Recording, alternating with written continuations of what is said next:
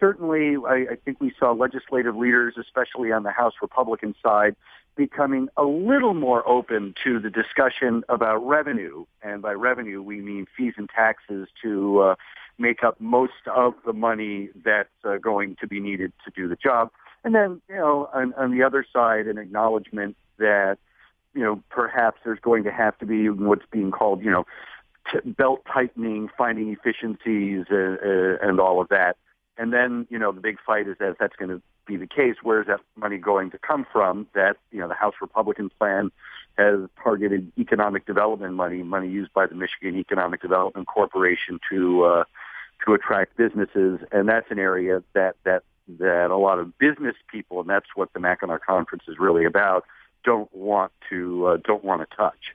A lot of business leaders were on Mackinac as well. Uh, how much pressure did they put, or are they putting on politicians to get this done? Um, I, well, a lot. As a matter of fact, you know, when we spoke to Governor Snyder about it, he said that he was actually kind of uh, hanging back on that question, uh, focusing on other things so that he could leave it to the business people to make the case that this needs to get done and it needs to get done in a way that actually raises new revenue for, uh, you know, for roads, that it just doesn't draw it from uh, the existing state budget. Now, you've covered the uh, policy conference uh, for many years, of course, and uh, just if you can give me a sense of uh, how long it generally takes uh, from the time that they discuss something at the conference to actually putting it into policy. Uh, how long does that process typically take?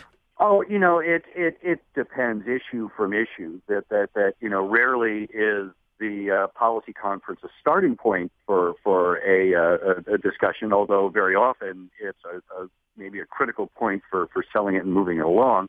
You know, we've been talking about road money and transportation for many, many, many, many years, um, and and so you know, I think probably the more critical aspect of this is the failure of proposal one because that really seems to have turned the heat up on the legislature to come up with a workable solution for roads as opposed to just any solution for roads.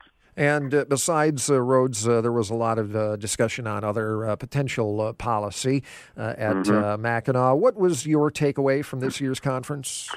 Um, probably the other big policy discussion was the Detroit public schools. That um, you know, Mayor Mike Duggan came on board, basically endorsed the governor's approach, which uh, they're hoping might put a little bit of uh, momentum behind it. And then another thing in, in the exact same speech, uh, Mayor Duggan also absolutely positively took himself out of the gubernatorial uh, race. That uh, he said, "I'm not in. I won't be in. Don't include me in the polling. Don't ask me about it. I'm, you know, I'm just not running." Which was an acknowledgement that you know with all the things, you know, facing the mayor, dealing, you know, with the regional water board, doing something about the Detroit public schools, that getting stuff done on that is not consistent with even having, you know, your name talked about as a, as a possible candidate, which of course also kicked off, you know, the discussion on, on, you know, who the Democratic nominee might be.